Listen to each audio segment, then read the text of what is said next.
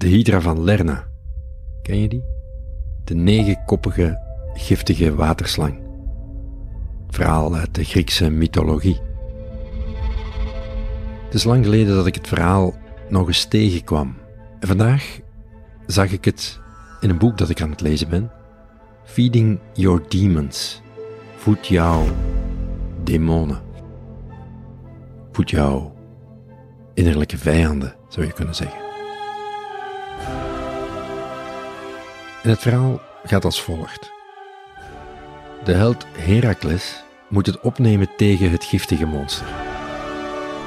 Hercules daagde het monster uit, terwijl hij schreeuwde...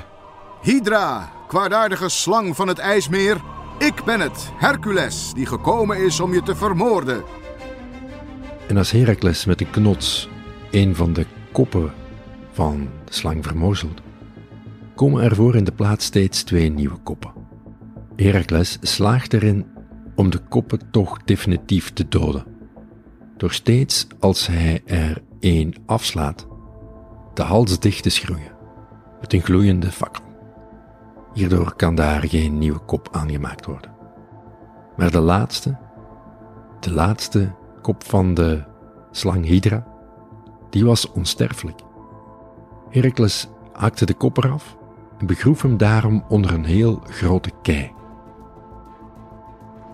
Ter teken van zijn overwinning greep Hercules een hoofd van Hydra als bewijs. En uitgelaten begonnen ze aan hun reis terug naar Tyrins. Nu, waarom vertel ik dit verhaal?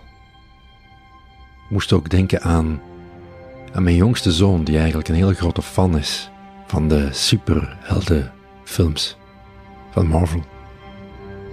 De vraag die ik mij daarbij stel is: identificeren wij ons vandaag niet allemaal heel graag met de vechtende held? The energy that locked in our demons is the ally when it's freed. Vechten tegen het kwade. Het kwade uitroeien, als het ware. Kop eraf kloppen. En wij zijn uiteraard de goede. De good guys. En de anderen de slechte. And so, what I mean by demons, just so you can start thinking about what you might like to work with this afternoon, is anything that's taking your energy. Staan we vandaag zo veelal niet in de maatschappij? Een flinke polarisatie tussen goed en slecht. En uiteraard zijn wij de held. En ook in je eigen verhaal.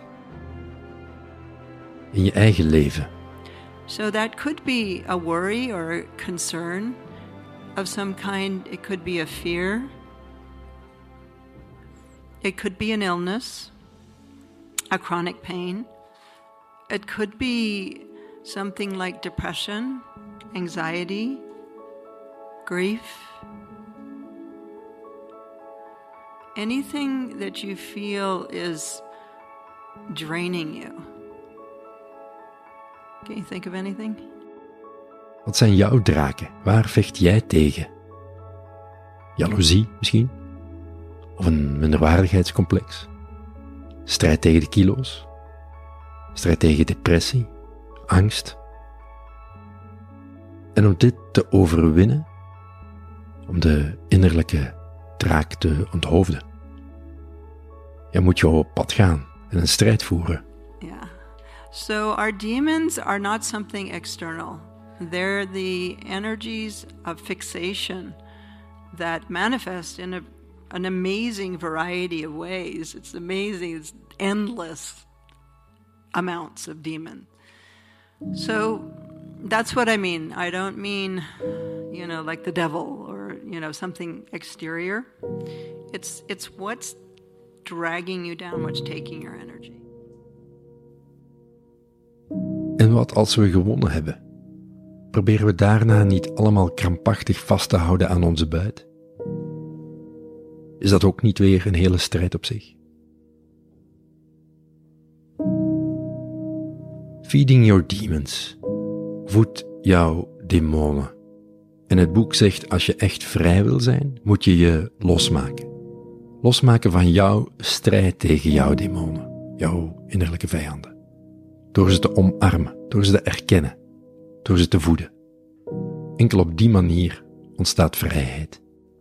Mooie gedachten om misschien eens mee te nemen op jouw pad, op jouw mijmeringen in jouw leven en werk.